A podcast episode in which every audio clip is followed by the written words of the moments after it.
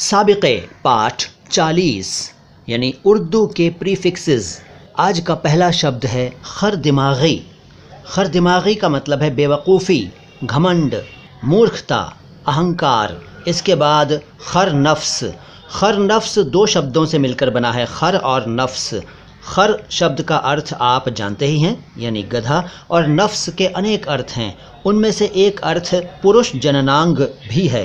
तो खर नफ्स का अर्थ है बहुत ज़्यादा सेक्सुअल डिज़ायर वाला और बहुत बड़े प्राइवेट पार्ट वाला। इसके बाद खर पाचा। खर पाचा का मतलब है गधे का बच्चा। खर पाचा। खर पाचा। फिर खर पुश्ता। खर पुश्ता का मतलब है बहुत बड़ा टीला या किनारा। खर पुश्ता। इसके बाद खरबत। खरबत यानी खर प्लस बत। मतलब है बड़ी बतख, यानी राजहंस। इसके अलावा बेवकूफ़ को भी खरबत कहते हैं खे रे बेतोए, खरबत। इसके बाद खरबुजा। खरबूजा कहते हैं हम लोग, लेकिन यह है खरबुजा। और खरबुजा का मतलब है वही खरबूजा। लेकिन सही शब्द तो खरबुजा है। अब आप कहें चाहे कुछ भी। अगला शब्द है खरमगस। मीम गाफ सीन है इसमें खर के बाद। खरमगस एक बड़ी मक्खी को कहते हैं जो ज़ख्म पर बैठ जाए तो ज़ख्म में कीड़े पड़ जाते हैं। इसके बाद है खरमस्त। खरमस्त का मतलब है बेवकूफ़ और बात न मानने वाला, हुक्म को न मानने वाला, अवज्ञाकारी, खरमस्त। इसके बाद खरमस्ता।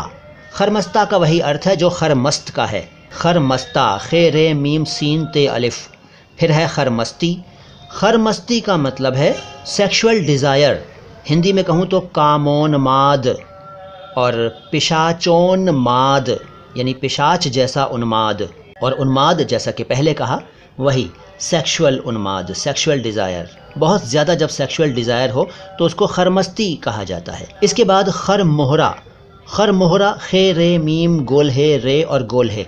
खर मोहरा इसका मतलब है छोटा घोंगा। ये छोटा घोंगा तालाबों में पाया जाता है। फिर है खर मोहरे कोचक।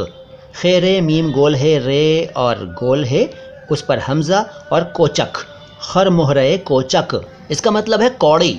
फिर है खर मोहरे ज़र्द। खर मोहरे ज़र्द भी कौड़ी को ही कहते हैं।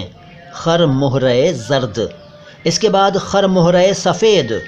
खर मोहरे सफ़ेद कहते हैं शंख को। इसके बाद खरवार खरवार का मतलब है किसी गधे का बोझ। इसके अलावा, किसी चीज़ का गधे के बराबर ऊँचा ढेर अगर लगा हो तो उसको भी खरवार कहते हैं। ये भी ज़ाहिर है, फ़ारसी से आया है। इसके बाद खर संग, दो शब्द हैं खर प्लस संग। संग तो पत्थर को कहते हैं और खर गधे को कहते हैं। तो गधे जैसा पत्थर कहना ठीक नहीं होगा, बल्कि हम कहेंगे, बहुत बड़ा पत्थर, बहुत बड़ी शिला खर संग।